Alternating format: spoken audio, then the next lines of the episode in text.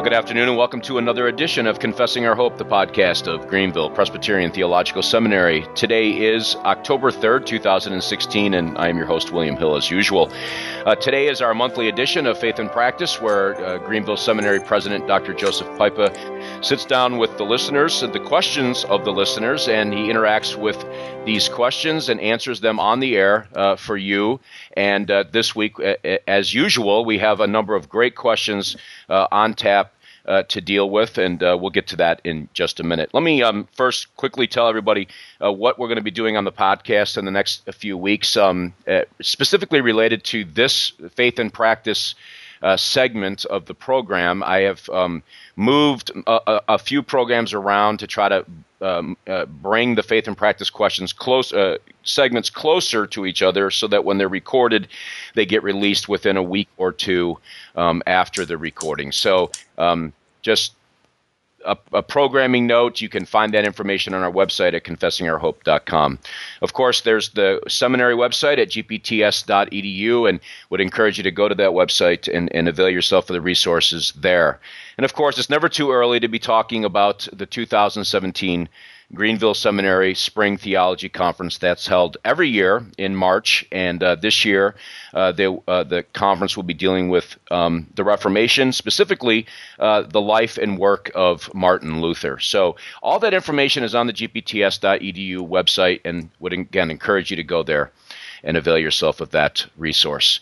So, Dr. Pipa, it's great to have you back on the program after a few, uh, a couple months uh, of technological snafus. We've resolved it, and um, so we're we're back in the swing of things. And so it's good to have you back on and talk to you again. Well, thank you. Although um, we still did our program for the two months, we just didn't have our best.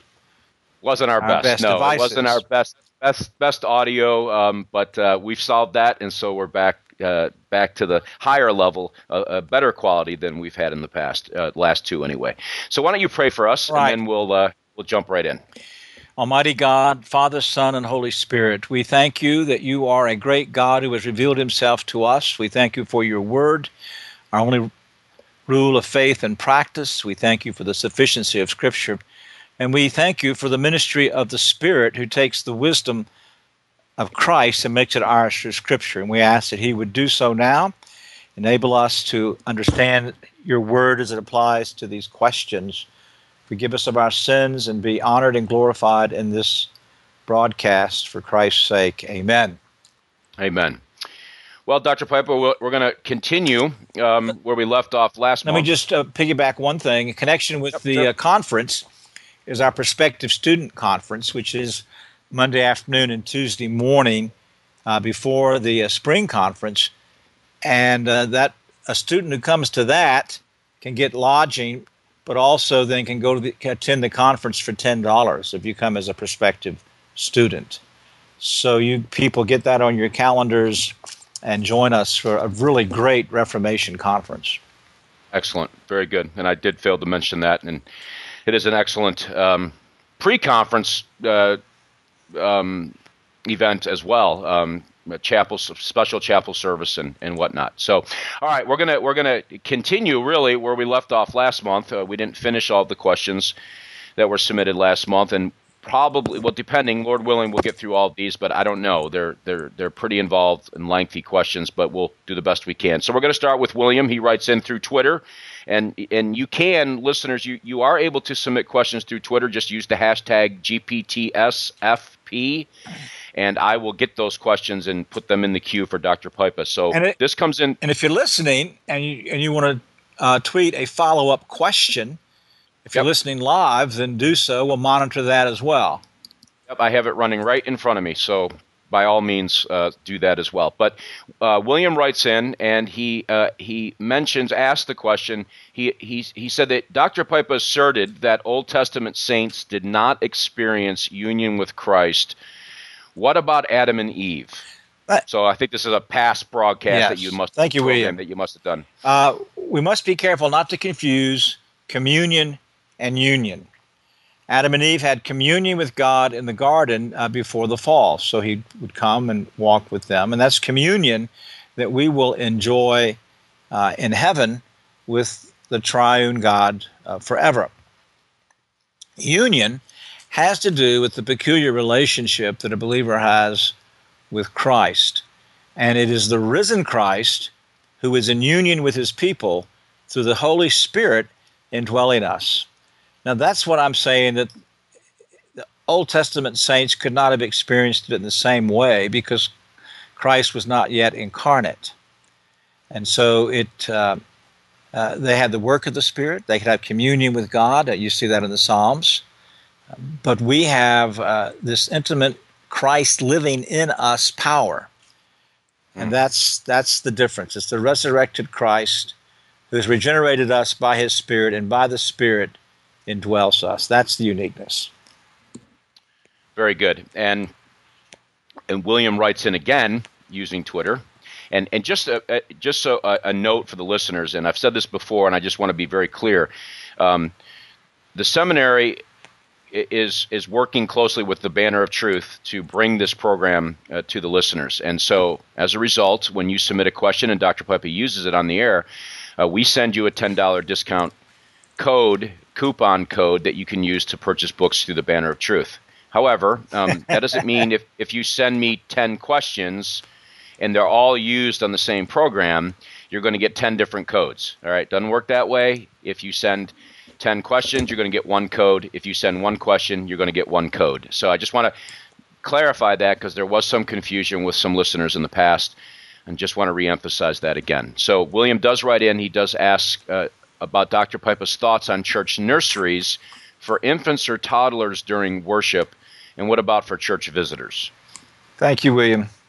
Just space your questions out one a month and you'll be fine. Uh, Absolutely. it's a good question. Very important question. Uh, I and the seminary are committed to our uh, children being in corporate worship. And that means from uh, infancy on.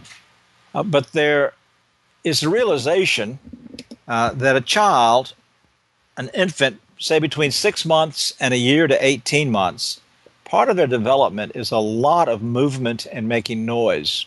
Nothing wrong about that, but it's simply a period of time that the child needs to move and make noise as part of development. So I encourage churches to have a nursery or a cry room uh, for those covenant children in that age span.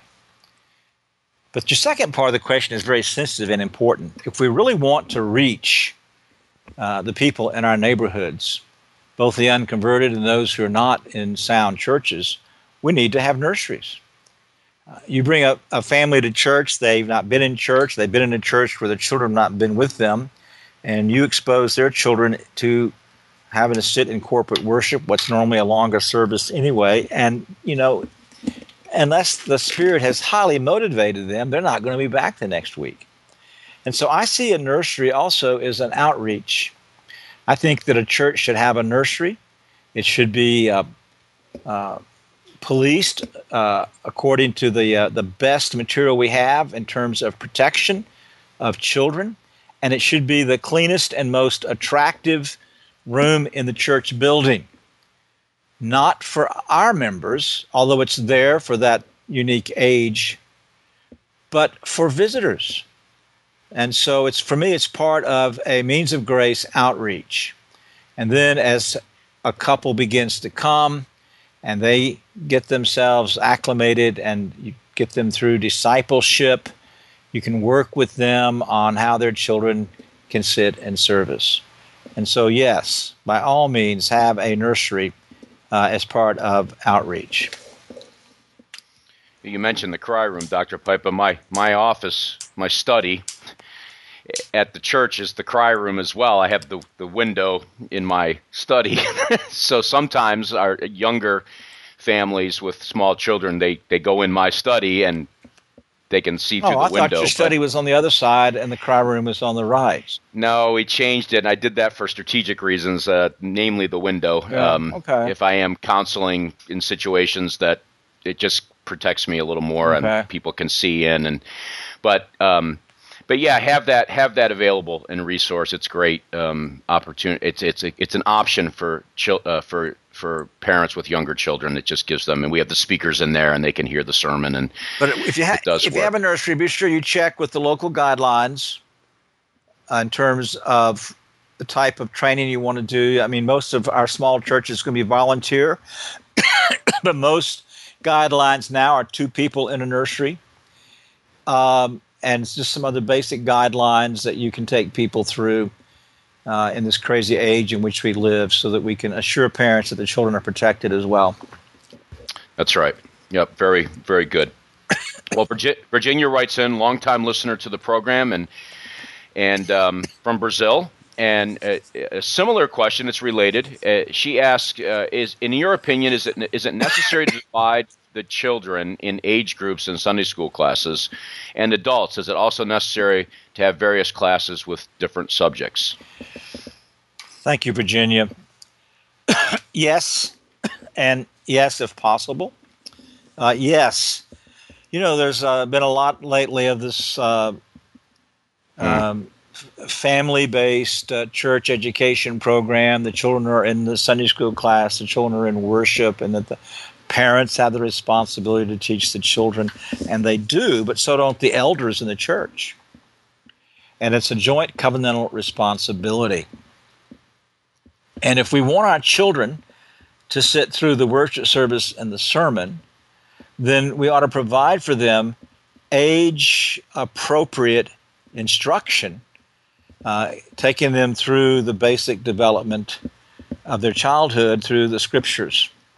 And so I highly encourage uh, children in age groups in Sunday school classes. I also encourage uh, adult classes to, as a church develops and has the resources, basically what we did when I pastored in Houston was developed an adult Bible school and so we had uh, often running uh, every quarter. Uh, let me back up. We had a, a, four year cycle. And so we always did a, a, a three quarter, nine month uh, Bible survey, Old Testament, another Bible survey, New Testament, a systematic theology, and a church history. So there was a four year cycle there. Then we usually would have a book of the Bible study, uh, working through different books of the Bible, and then practical issues. And we actually built into our Sunday school curriculum then not just apologetics and ethics, but teacher training, uh, the officer training. And then we had our new members course. And so I trained teachers and many teachers would develop a course and it would they would come up on their cycle. They would have a couple of courses in over the uh, four year period that they would teach and continue to develop. So for me that's the goal. And actually there's a guideline that curriculum is printed. If somebody sends uh, an email to bill i'll try to find that and uh, get that uh, to you. But i think we should do a much better job with adult education in the church than what we are doing. We, we can de- tremendous job of training and discipling people. And plus, that way you've got your adults doing something while the children are in uh, in the Sunday school program. And then a lot of churches are doing, uh, say, on a Wednesday night, uh, what we call uh, Cat Kids program, and taking the children again age based through the catechism.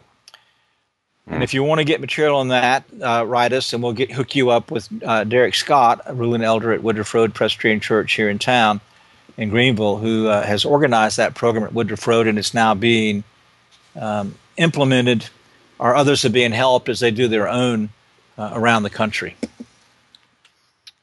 Very good and good question. And, and if you do need to email me, uh, you can do that at confessingourhope at gpts.edu. Very simple name of the podcast at gpts.edu. Our next question comes in uh, again through Twitter, and um, the question is it, it, has to do with modernizing the Westminster Standards. So, so the they, uh, the the listener asks, considering that various modern translations of the Bible exist, what are your thoughts on a modernization of the Westminster Standards? Well, there are uh, some modernizations. There is a modern translation of the Confession of Faith, and uh, Chad Van Dixhoorn's very fine book, his commentary on the Confession of Faith, published by Banner of Truth. So you can use your your ten dollar um, code and get that book. He has both the uh, original text and then a modern text. Then uh, there are also modern texts on the Catechism.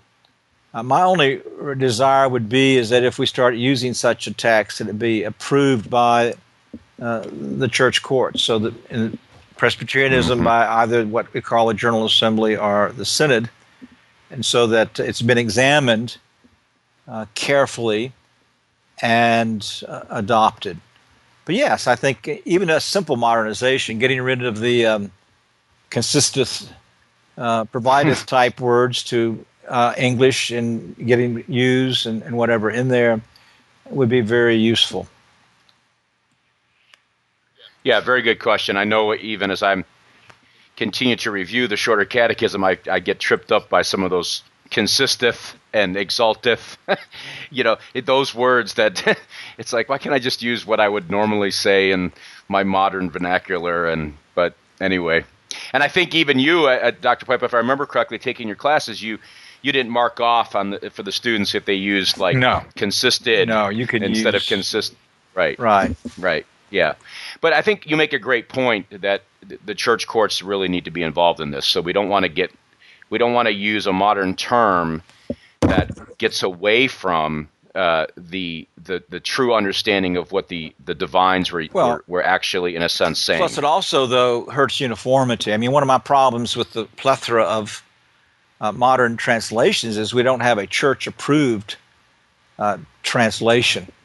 We have marketing uh, translations. It happens to be that, uh, in my very poor opinion, uh, the ESV did a better job of marketing, and it's not a superior translation to the New American Standard, but it was marketed much better.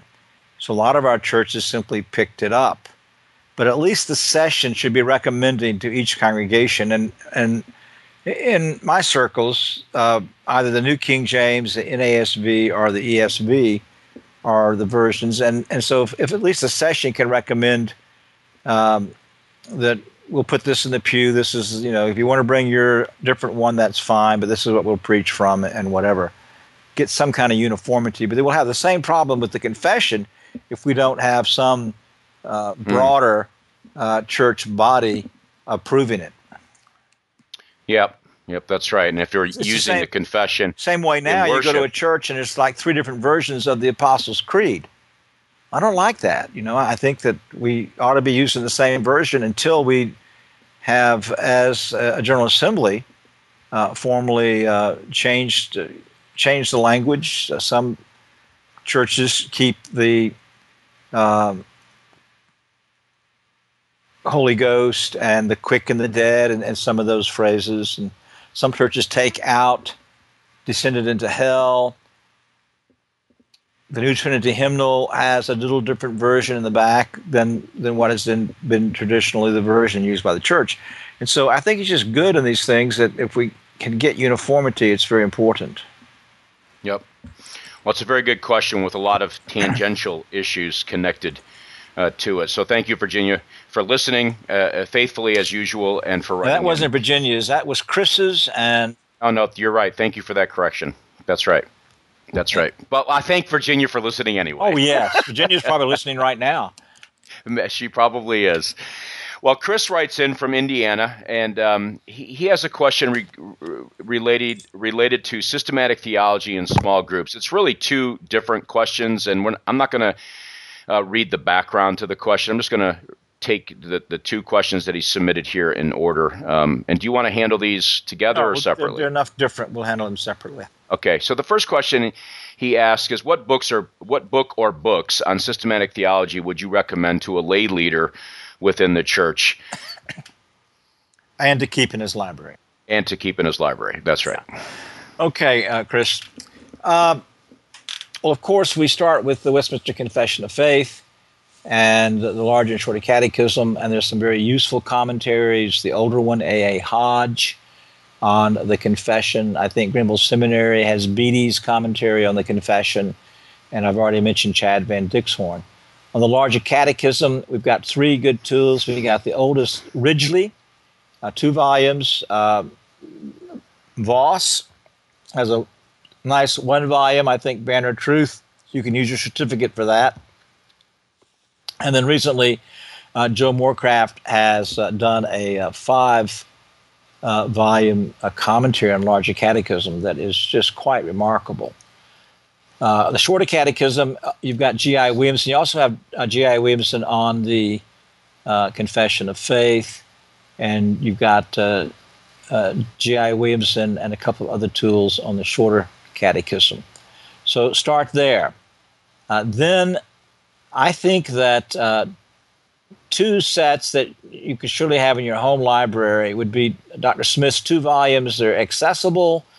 He really, people wrongly think that Dr. Smith only drank at one well, but he actually, it's always impressed me is that from the days I studied under him until now using his book as a textbook, that Dr. Smith knew the depth and breadth of Reformed theology, both historically and contemporary. Well, at least for him, contemporary. Mm-hmm. Uh, and so it's it's very uh, very useful.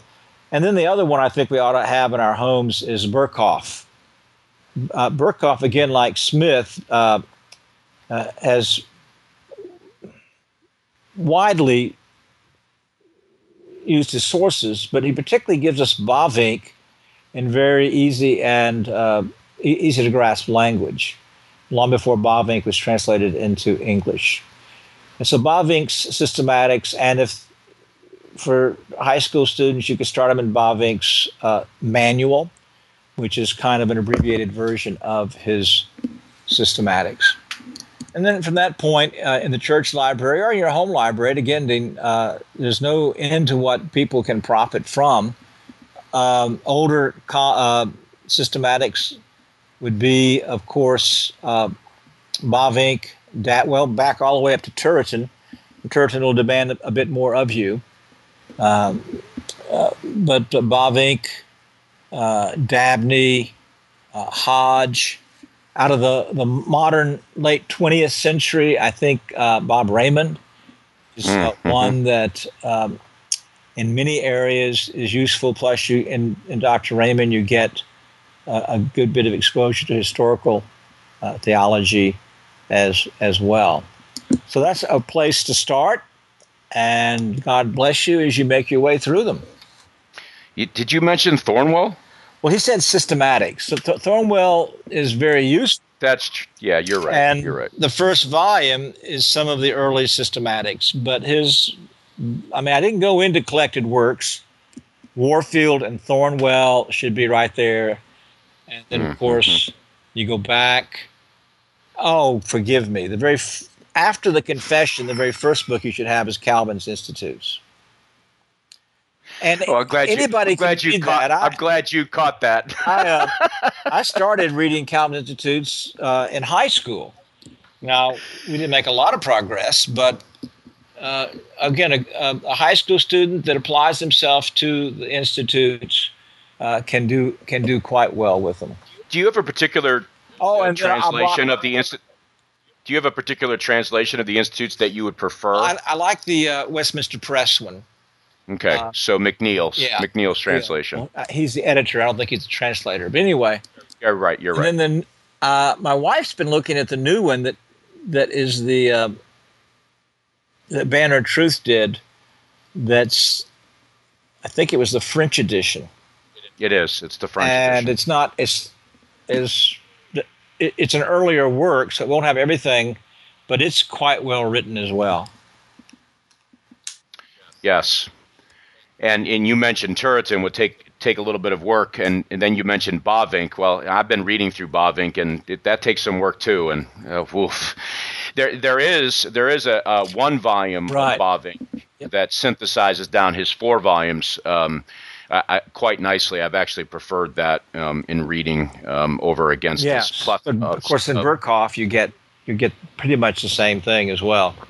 That's right. That's right. Well, a 2nd I'm glad question. you mentioned uh, the, the one volume though, because you got that one volume on Bavinck. It's a good place for a uh, a layperson to start. And then, of course, you've got all of these collected works um, that we have available in our day that when I was a young man in, in college and seminary and starting the ministry, we didn't have. So we got all these Puritan collections now, and and uh, uh, Manton and and Bridges, and you just go on and on and on. Well, you got Perkins now. Uh, Reformation Heritage is doing Perkins, which I know is near and dear to your heart. Right. Um, I'm going to edit. I think volume eight of Perkins. So. Yep. And so those are out, and I've had I have all I have the ones. Two of those are out right now, I guess. Yep. Yep. So it's yeah, we live in a really uh, information-rich time, uh, uh thanks to RHB Banner um, putting these kinds of materials out there. So there's plenty there to to dip into and be well informed. Now, the second question is about small groups. He he asks what would a what would be a confessional reformed view on small groups, and are there any resources to help think through how to use small groups well from a confessional perspective? Okay. Uh, with the first part, I don't think there is particularly a confessional reform view on small groups as a methodology. Mm. Uh, I think that an idea of a of a small group uh, for accountability, uh, a Bible study, um, a uh, a group of men or women getting together to pray. There's lots of different ways to uh, use small groups, but I'm going to take the question, having read the background as well, that Chris is really thinking about a methodology in the church where uh, many churches are using small groups in the place of a Sunday evening service or in the place of a, um, say, midweek service. Now, to answer those differently, I, I do not want to replace Sunday evening corporate worship with a small group.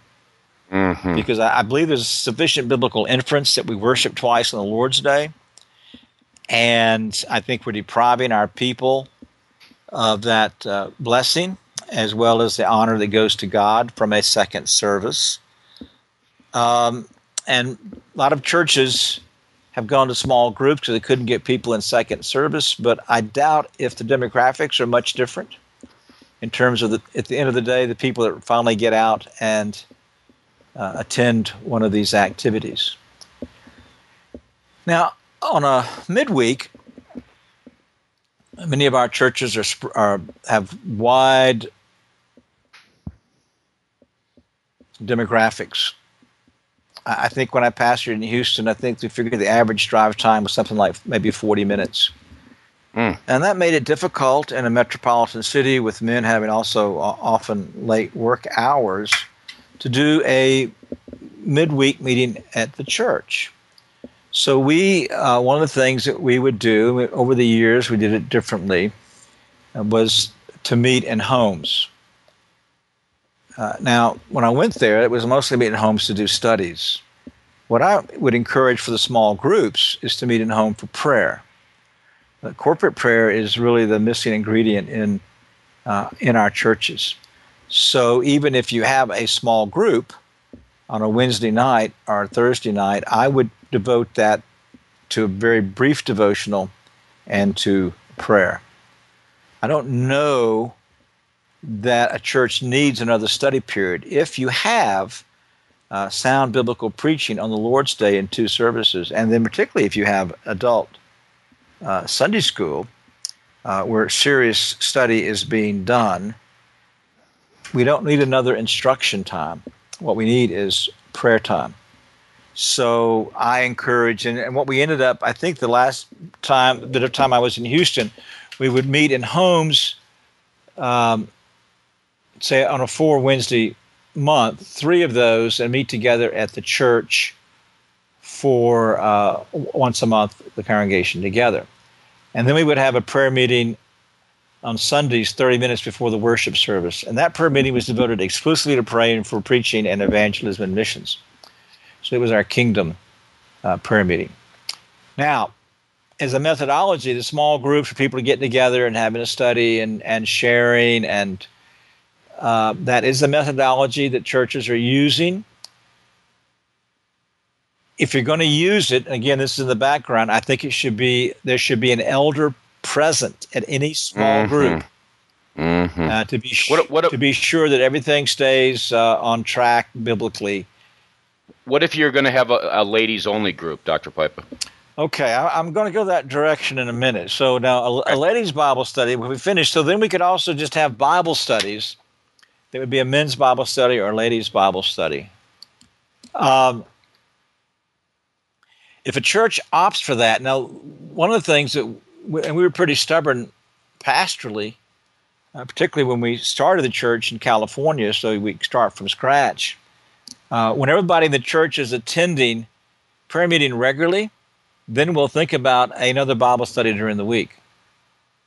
But if we have very poor attendance at prayer meeting, why start a women's Bible study? That's right.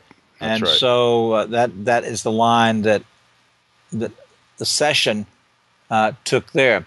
If a church has a women's Bible study, uh, the material should be approved uh, by the session that a woman is teaching. And oftentimes, I mean, as a pastor, I taught the women's study in Houston for years.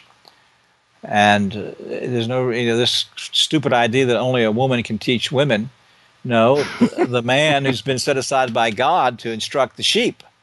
And so I actually taught the women's Bible study myself then uh, in, in the church, and the women loved it.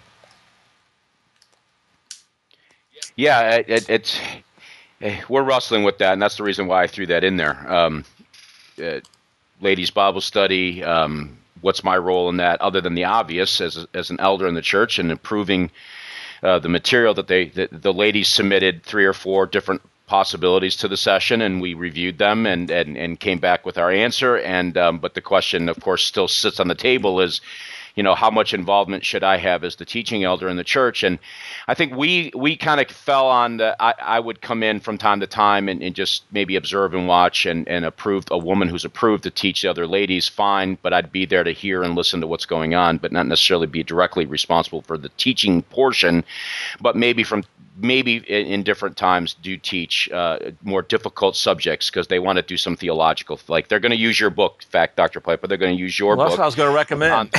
On, the West on the Westminster Confession. They wanted they said, why is it only the men are studying the meaty theological things? We want to study meaty theological things too. And I said, hey, by all means, have at it. Um, and you know, but here's what I would recommend you use because it's laid out very nicely, and you don't have to do a lot of legwork. Frankly, it's there in front of you. You have the teacher's edition in the back of the book to guide you along. And I said, why not not just use that? And so that's what they're going to do. And but when they get into some more difficult uh, subjects, like the next question that we're going to talk about here in a minute, uh, maybe it would be better if I come in and do that portion just because of its difficulty. So, um, but it's really a good question, and you're right. I think a lot of churches, and I and I really do so much appreciate your practical statement about uh, you know if we're, if we're having a church prayer meeting, corporate prayer meeting, and no one's coming, no one's coming. So why, why are we doing?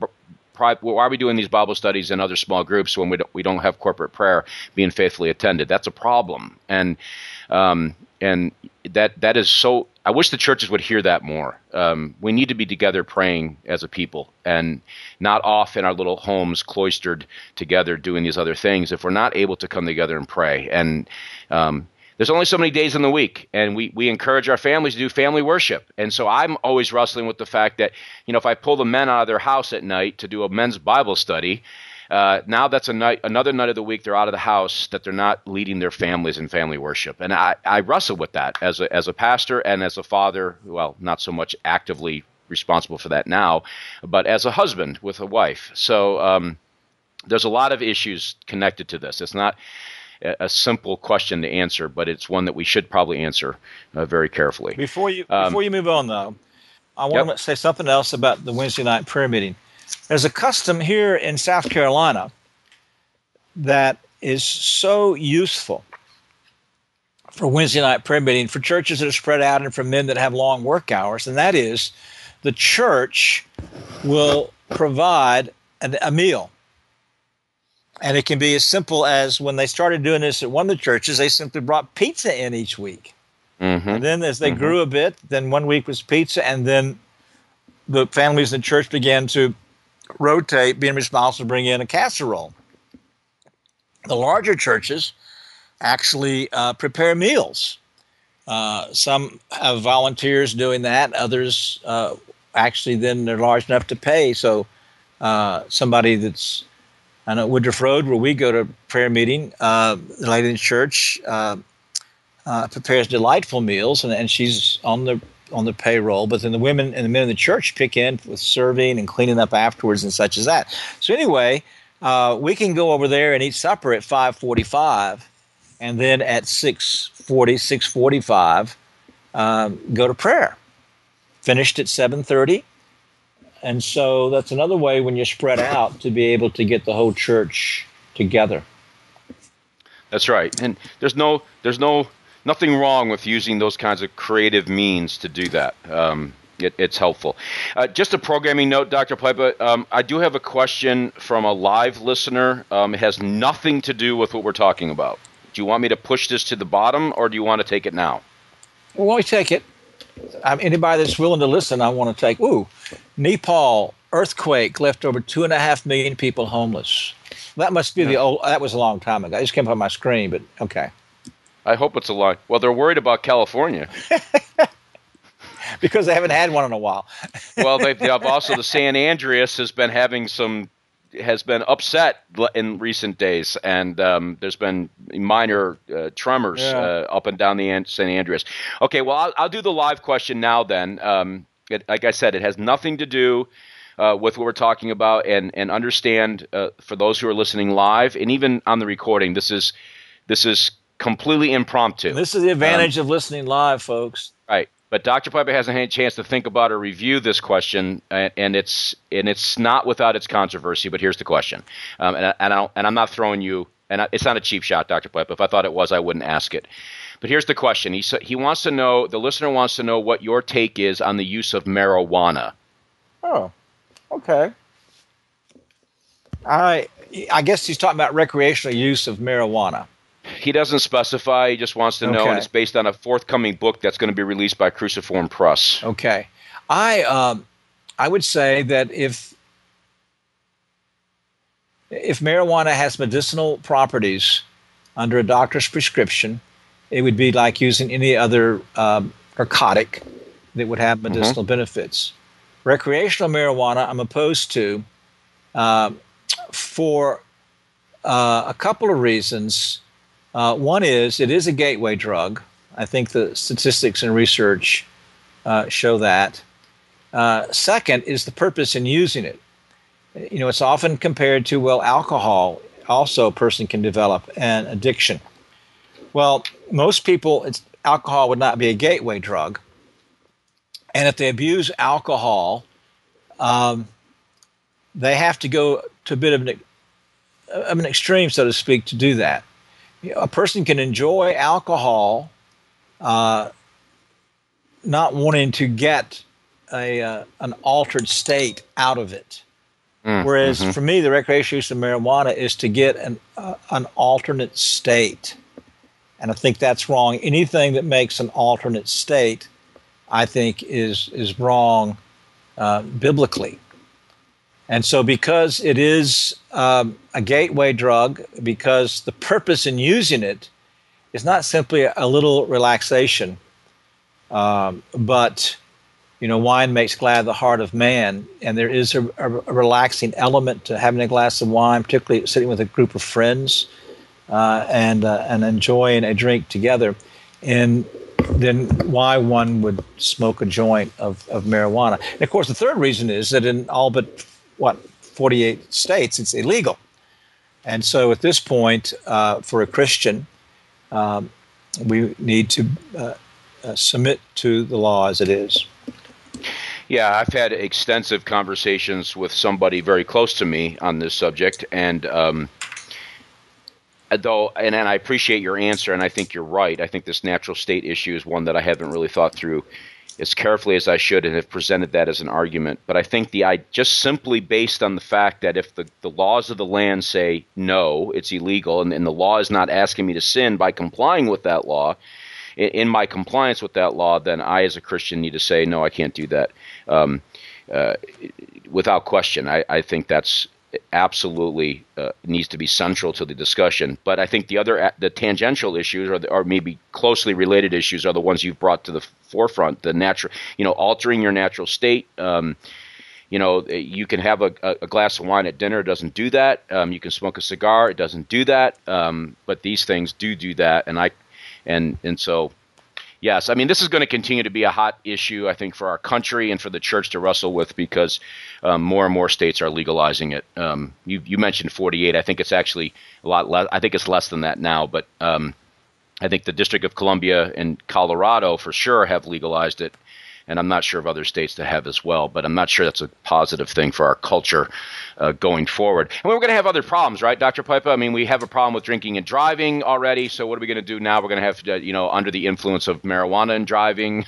I mean, what do we do with this? It's it's it's a cultural dilemma that we're creating. Um, but I do appreciate the question. It's great that it comes from a live listener as well. All right, so let's get back to our regu- regularly scheduled program, as it were. David writes in from England, and he wants to know um, about your thoughts, Dr. Pipa, on the OPC Study Committee report on republication. Was there anything you were particularly pleased with or had concerns about? Thanks, David, and thank you for listening. Uh, and thank you as well for asking me what my thoughts are and how I feel about it. So I, you're getting really triply commended today. He's a longtime listener, so he probably has been dramatically educated. um, That's funny. I like the report, and uh, there's a couple of things about it that I think are just uh, excellent. The uh, whole historical theology discussion of uh, the Westminster Divines, and you can see Chad Van Dixhoorn's fingerprints uh, all over that after having sat in his class this summer. Mm. Um, because one of the things when you when I've read some of the stuff that they throw out these, uh, well, this this guy at the assembly believed this and this guy believed that, and uh, what Van Dix, well, what the report shows is that there was a fairly large consensus beyond what was written in the standards with respect to uh, the Mosaic covenant. That was good. Second, their taxonomy, their, their table was good, where they basically showed their four approaches. Three differed substantively with the Westminster Standards. One does not differ in substance from the standards. That is useful because then they could look at these various views. Uh, that it was a complete covenant of works, it was subservient covenant of works, it was a mixed covenant. Uh, all of those in the taxonomy they show then is wrong. And so then the next part of the report uh, points out that the traditional approach to republication is that it's a substance that the, the Mosaic covenant is substantively a covenant of works. It might have covenant of grace in it, but substantively it's a covenant of works. They show that is wrong. Now, the other part of the report seeks to uh, go through and show then that Meredith Kline did not believe that the covenant of works was substantively a part of the Mosaic covenant. I don't think it's very convincing, but that's really not the issue. The issue is is that as it's understood traditionally, the, the uh, republication is uh, substantively um, covenant of works and not just covenant of grace. Now, I guess I need to back up. I jumped into this, David, without educating my hearers. The whole idea of republication is that um, the Mosaic covenant repeats the covenant of works in a substantive way. And the traditional approach has been that it's repeated and it's through the covenant of works that the children of Israel would inherit the land. That's right. And so the people were not saved through the covenant of works, but the Mosaic covenant itself was a covenant by which the covenant of works was repeated that they might inherit the land. So that's what it means by substantively.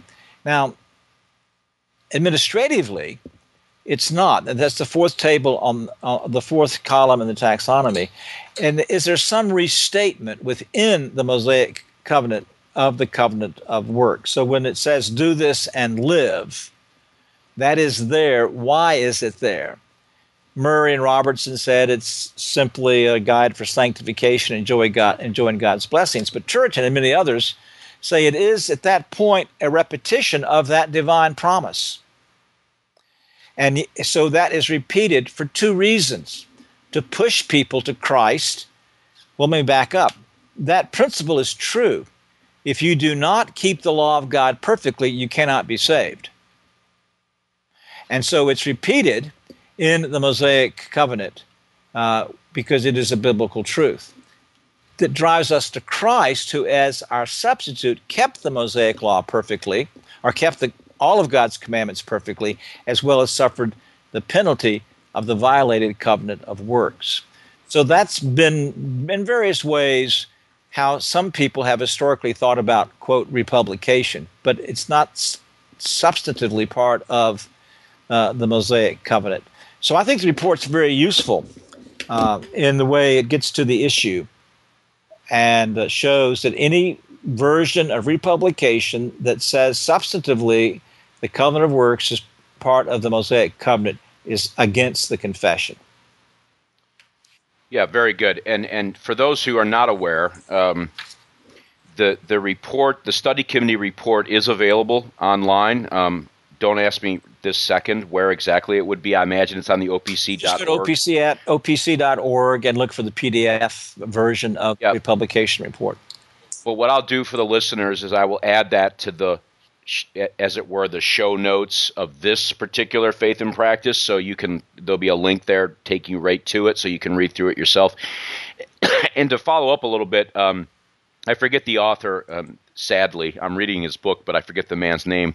Um, one Lord, one people. He actually deals with this. I don't know that he under, I don't know that he knows that he's dealing with this when he's writing about it, but he talks about these questions and do this and live issues. And I, I thought his treatment of that was was was very good. Um, and, and, as he as he goes through, especially the the section in Deuteronomy um, about the curses and the blessings, and so um, anyway, there's a lot out there, but I will try to link that um, to this particular edition of the Faith and Practice episode so that the listeners can have that resource available to them to, to look at and review. Uh, but, David, thank you for the question. And I've, and, I've got course, a, a, a, brief uh, paper that I did at a conference a couple years ago here, mm-hmm. and uh, we can get that posted as well. Uh, I that paper, one of the things that paper does is probably gets more simply to the issues of republication uh, that would concern some of us. So we could get that available as well, Bill. Okay, very good. We'll do that too. We'll do that as well. All right, Chris writes. Uh, I'm sorry, Curtis writes in from um, Missouri, and um, I believe this is the first time he's ever written in. But I do appreciate you listening, Curtis. And he has a question on church membership. It's rather lengthy. I'm going to try to distill this as best I'm able.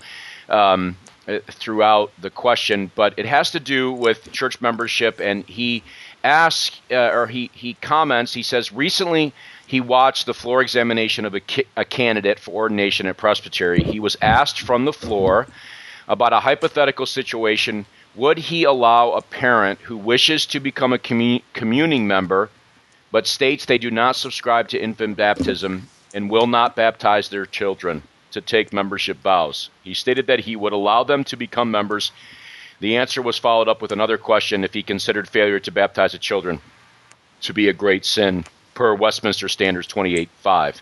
He answered he did. Now, I think we can stop there, and I think you you understand the thrust of this question, Dr. Pipa, but you obviously have it in front of you. But, yes. Um, well, it's a very important question. It is. He goes on to point out that there's been two approaches to this. The Continental Reformed tradition, which would be your Dutch Reformed churches primarily, require subscription to all the doctrines of their confessional statements, the Heidelberg Catechism, the Canons of Dort, and the Belgic Confession. So that requires infant baptism. It requires a, a belief in election, all the five points, everything. Mm. Presbyterianism, and Samuel Miller actually wrote on the uh, the doctrine. What do you call that? The uh, of Presbyterian liberality. Yep. Um, the Presbyterian position has historically been uh, we're, we're all works in progress. And so, what we have required is not a confessional subscription, but a credible profession of faith. So the person must have a basic grasp, a commitment to the Trinity. I, I like the way the OPC's added that question to the membership vows, to the authority of Scripture, to Christ alone as the uh, God incarnate, Savior of sinners, repentance and faith, commitment to a godly life. now, the um, and so the, the man that's answering this question at Presbytery is answering the question the way a, um, I think, biblically based traditional Presbyterian would answer the question. It's the way that I answer the question at my ordination exam. And in my churches, we have allowed uh, these would be called Credo Baptist to join the church. But now, with these stipulations, mm-hmm. they must never absent themselves from uh, a baptism of an infant. They must agree to continue to study the issue, and they may never, even in private conversation, seek to dissuade someone of a Paedo Baptist position. They cannot serve as a church officer they could teach a Sunday school class if they were so gifted, as long as it was not dealing with the covenant and with the with the sacraments. And we've had people in our churches then who have uh, submitted to that and have been very uh, profitable and productive members of the church. So that's the approach historically. Now, there are some Presbyterian churches that require um, a commitment to uh, infant baptism, but that's not been the general order of uh, Presbyterianism. Now, the follow up question I think is very important. Bill stopped before we got there.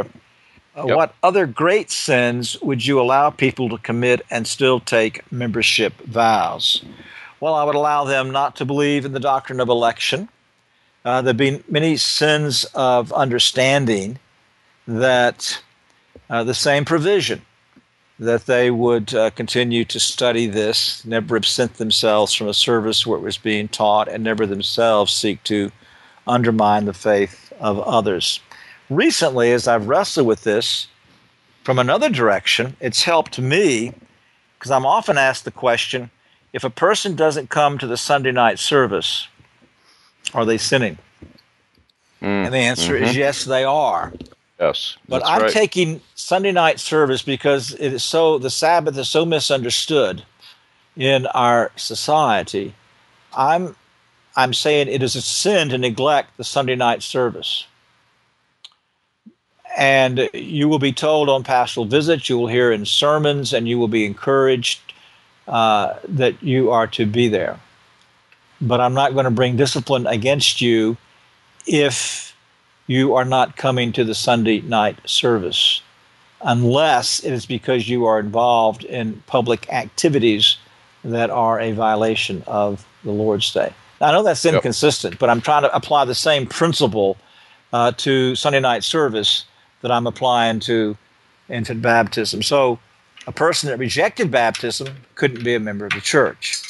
The person that didn't come to Sunday morning service regularly would be under church discipline. But the person who says, I'm just not convinced about Sunday night service, I want to be home with my family uh, or whatever, uh, you're, you're taking this vow. Now, they need to tell the elders in the front end, I'm taking this vow, but you need to understand I have, I'm exempting Sunday night attendance. If they say, I'm taking the vow and I understand, and I'm vowing to come on Sunday night, then you've got a different question uh, That's right. going on. Then you got a person that took a vow to God and are not fulfilling it. So it, it, something needs to be clarified on the front end as well. Uh, you know, and I think that what's what's interesting about this question, um, if I can be so, um, if, if, I can try to read into it a little bit, um, and maybe the listener did, didn't intend this, but there are sins that are committed by members in the church that are they're sin. It, it, we sin daily in thought, word, and deed. Every one of our sins are a reprehensible offense to God. But not every sin that's committed by members in the church is necessarily at the level that requires censure from the session or the, from the courts of the church, such as okay, the one you just mentioned, the evening service, unless it's because well, I'm not coming to Sunday evening service because I want to stay home and watch football, or I want to go to the football game. I mean, maybe we have to parse that out a little bit, but I think I think that's what we're getting to at the end. It's like what sins ultimately require a censure from a church court, and which ones, though still sin, uh, aren't scandalous to the point that require a censure from the church. Maybe Dr. Pipa flesh that out a little bit more. Yeah, I think that's uh, that's that's where I am. Uh, there are sins of fallibility. Dr. Gerstner used to make the distinction. The person who said, "I don't believe in election because I don't see it in Scripture," is sinning. but it's different from the person who says, "I don't care what Scripture says. I'm not going to believe the doctrine of election." The first right. can make a credible profession of faith the second cannot make a credible profession of faith. Yep, yep, and I and I think that it you know it whether the listener intended this or not, the, the practicality of this question, uh, especially for those in, in, as elders in the church, is huge because you, you're going to constantly weigh this. Um, you have a member in the church that won't come to the second service, and and it's not that they won't come, but why won't they come? I mean, I've, I've often said to our elders, um, almost every theological issue has pastoral undertones. And um, it, in fact, I think the argument can be made that every theological issue has pastoral undertones as it's played out by the members in the church. And so we have to, in our visits with the members, ask those questions. Why aren't you coming to the second service? Is there some reason you're prevented from coming? Is it a sinful reason or is it you're just not there yet? Why won't you baptize your children? I mean, you know, we're, we're just, we're all processes, we're all learning. And, and so, I think this question really gets at even deeper issues, maybe than even was intended. But um, it's a great question, and I and I wish we would think through this even more so going forward. But very good answer, Dr. Pipa, and I appreciate what you had to say. Now, um, we have about three more minutes. I'm looking so here. Me, I, I, don't want to. I think the next. I don't want to do the think, next. No. Okay. So we'll skip Steve. I think. Sorry, Steve. Just, well, I'll be the first one next time, Steve. It's a great question, but it's so important. I want to devote more than two minutes to it. Okay. Do you want? Let's just go to answer? Isaac's question quickly. Okay. Uh, Isaac asks, a longtime listener, writes in probably I would say every month. Um, very good. Glad to have it. And he asks a question on Eastern Orthodoxy. And, and make sure, Dr. Pipa, in your answer, you define what that is, Eastern Orthodox Church. Um, he says, Thank you again for Faith and Practice. It's very useful ministry. Uh, thank you, Isaac, for that. And he says, My question relates to the Eastern Church. What is your view on how Reformed Christians should view the Eastern Orthodox Church? Okay. Um, well, do what you asked. I'm not going to get this done in two minutes. The Eastern Orthodox Sorry Church about that. is the um, ancient church that, when the church between the East and West, the, the Eastern Church developed uh, a Greek language church and that was centered around four major cities Jerusalem, Antioch, Constantinople, and Alexandria. The Western Church centered around Rome. The Eastern Church was Greek uh, in its language, Western Church was Latin. The Eastern Church was much more uh, man centered in its theology, uh, had a much worse view of uh, the autonomy of human will, was open to what we call uh, Pelagianism uh, and was not very well systematically grounded. The Eastern Church probably theologically has not gone anywhere since the fifth or sixth century. It's kind of frozen in time. Mm-hmm. It is mystical in orientation and not word based. And so the service, each service, is a repetition of the entire incarnation, and gospel. Um, it is sacramental like the Roman Church. It simply hasn't thought through its sacramentalism to the degree the Roman Church has, but it still would not have the key doctrine of justification by faith alone. And so, because of that, then I would say that a Reformed Christian should not be comfortable um, with the Eastern Orthodox Church, which now is no longer simply one. You got the Russian Orthodox Church, and you've got these different um, uh, manifestations of it, but they all would basically uh, have uh, that same approach.